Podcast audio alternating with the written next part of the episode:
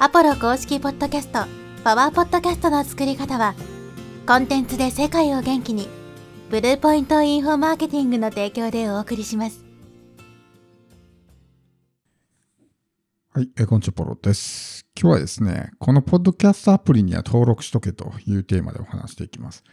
以前にですね、まあ、マイナーなポッドキャストのアプリにも少なからず、まあ、リスナーがいるんで登録しといた方がいいですよっていうね、エピソードを上げたんですけど、具体的にどのね、アプリがいいのかっていうのを今回はね、お話していきます。まあ、おそらくですけども、ほとんどの人がですね、まあ、4大ポッドキャストぐらいにしか登録してないんじゃないかなと思うんですね。Spotify、Apple、Google、そして Amazon ですね。まあこれが4大ポッドキャストと言われていて、もうリスナーのほぼ8割9割はこの4つにですね、集中しているわけですけど、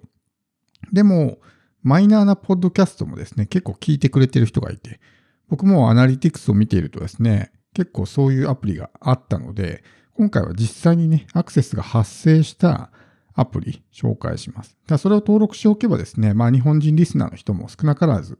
利用しているんで、多少のアクセスが見込めると。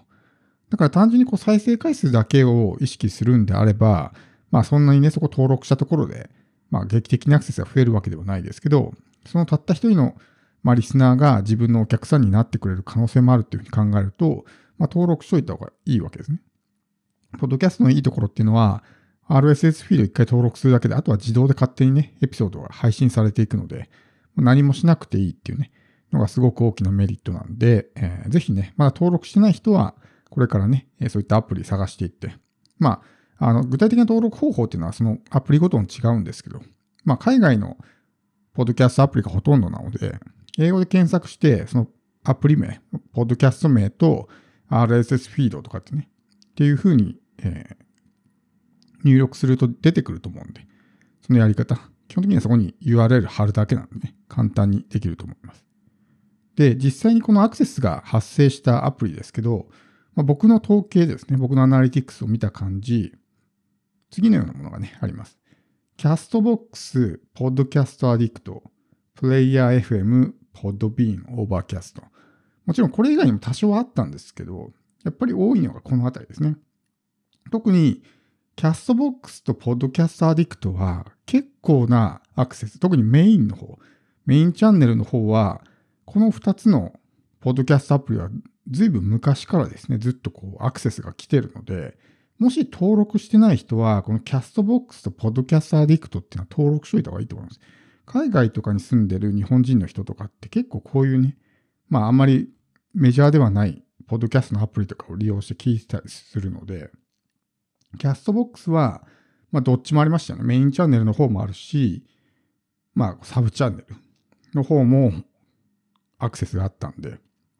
結構利用者がいるんだなっていうのがわかるので、キャストボックス、ポッドキャストアディクトですね。まあこのあたり登録していくといいんじゃないかなと思います。あとは、これサブ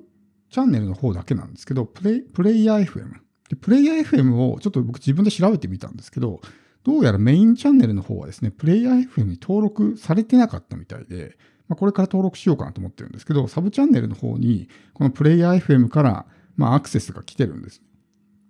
で、サブチャンネルは、ホストをポッドビーンで使ってるんで。で、ポッドビーンって、この各ポッドキャストアプリへのエピソード配信が、ワンタッチで登録できるんですね。その各アプリにつなぐみたいなね、えーところがあって、メニューがあって、それを選択すると、まあ、こう、アプリ一覧がバーってね、すごいマイナーなものがバーって出てきて、まあ、ボタンを押すだけで簡単に登録できるみたいな。その中にプレイヤー FM っていうのがあったんですけど、なので、まあ、セカンドチャンネルの方は、ねプレイヤー FM につながれてるわけですけど、メインチャンネルの方はね、まあ、アンカーでやってたんで、そういったことないですから、どうやらつながれてなかったみたいですね。なんで、プレイヤー FM も結構聞いてくれてる人、特にこのセカンドチャンネルの方は最近すごくね、プレイヤー FM が伸びてきてるので、ここもね、まあ、接続しといた方がいいかなと思います。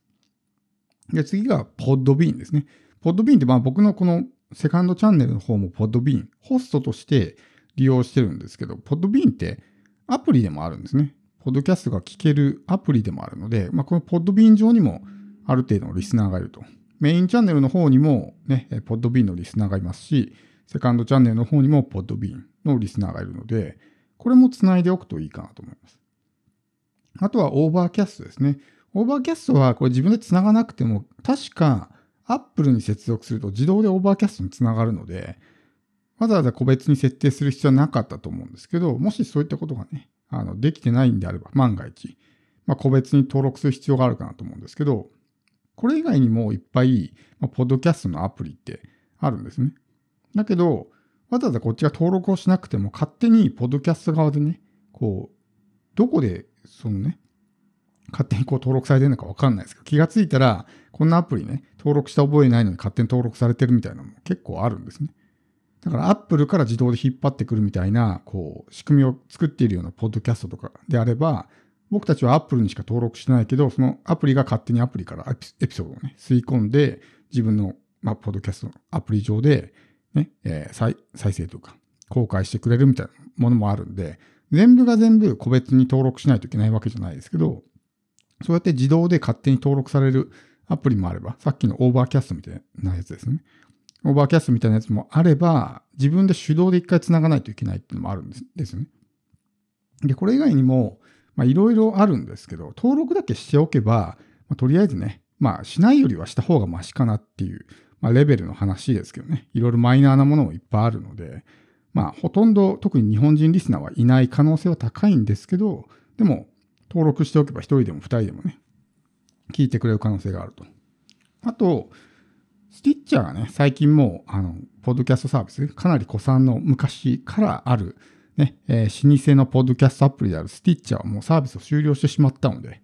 スティッチャーはね、使えなくなったんですけど、その他、iHeart ラジオとか、あとは、えー、なんでしょうね、サムスンがあるんですね、サムスン。サムスンも、これも最近できたポッドキャストで、あの、スマホでサムスンを使っている人、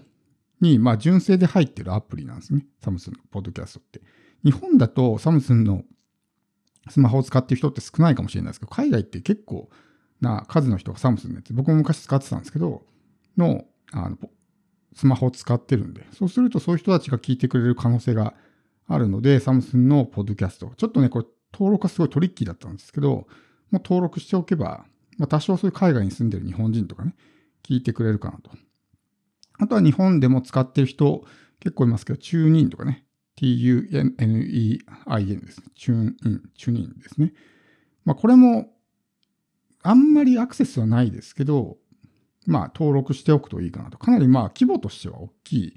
媒体なので、登録しておくといいかなと思いますよね。といったところが、まあそのポッドキャストのね、主要なところ。以前紹介したリスンノーツっていうね、まあそのリサーチとかに使えるポッドキャストの検索エンジンあるんですけど、リスンノーツもまあポッドキャストアプリであるんで、リスンノーツにも登録しておくといいと思うんですけど、まあさらにマイナーなものも含めていくとね、かなりの数のまあこう、ポッドキャストアプリがあるんで、いろいろ探しながら、基本的にはまあ日本じゃなくて海外のそういったアプリになると思うんですけど、まあ、ワンタッチで RSS フィードでね、自動でエピソード配信されるんで、まあ、登録だけしておけばいい。っていうふうに考えると、まあ念のためいろいろね、まあ片っ端からじゃないですけど、やっておくといいかなと思います。まあ、今回は僕のね、えー、過去のデータを踏まえて、実際にこのアクセスが発生したものをいくつか紹介していったんですけど、